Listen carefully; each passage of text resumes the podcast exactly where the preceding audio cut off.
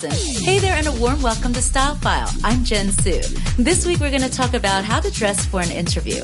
Now at some point in your life, you're going to need to go through a job interview or an interview for university or an internship for some kind of career position in your life if you haven't already. Remember, the first impression you make is the most important. Since they don't know you, the first impression is based on how you look and what you're wearing, so you must dress appropriately for a job or university interview. The first thing is to research the company, organization, or campus so that you know what to expect before you go into the interview. You also know what kind of dress code they have there, and then take that dress code and go one or two notches more formal when dressing for the interview. While college or university students might dress casually in the classroom, you should always dress professionally when interviewing for a job, internship, or university entrance. For college university interviews, well, you don't need a full-on expensive three-piece suit and briefcase.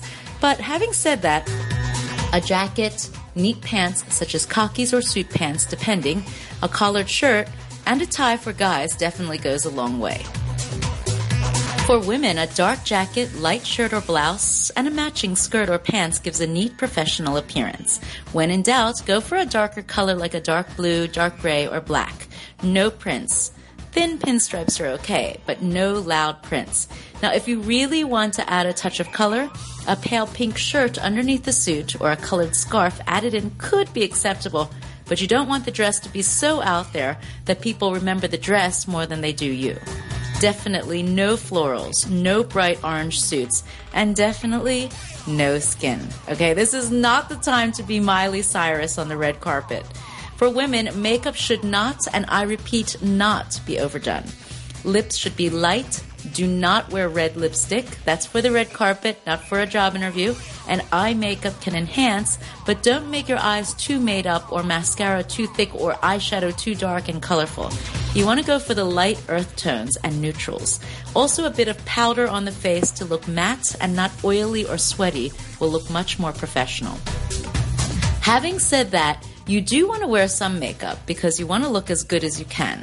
Certainly looking naturally groomed and camera ready is always better than no makeup and looking sloppy. Your hair must also be neat and in line with your wardrobe and makeup. Other things to pay attention to is that your suit is dry cleaned and ironed in advance. You don't want to walk in with stains on your shirt and a wrinkly jacket. Shoes are also important. They should be neat, clean, and please don't wear sneakers. No hats, no sunglasses, and keep your accessories and jewelry to a minimum. Cover your tattoos and keep your nails well groomed. Now you might want to do a test run and try on everything, including shoes, to make sure you look professional from head to toe. Get someone to take your photo and have a look.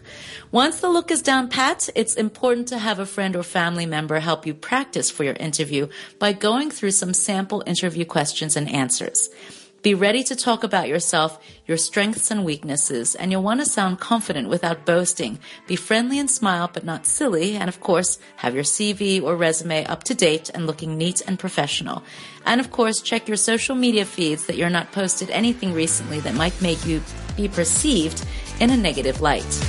Most of all, be calm and smile and appear confident. Arrive a bit earlier so that you can run into the restroom and do a final spot check of your face and outfit to make sure you're looking your best before walking in. Good luck and let me know how it goes. Tweet us at Teen Time R T H K and post on our Teen Time Facebook page as well. Have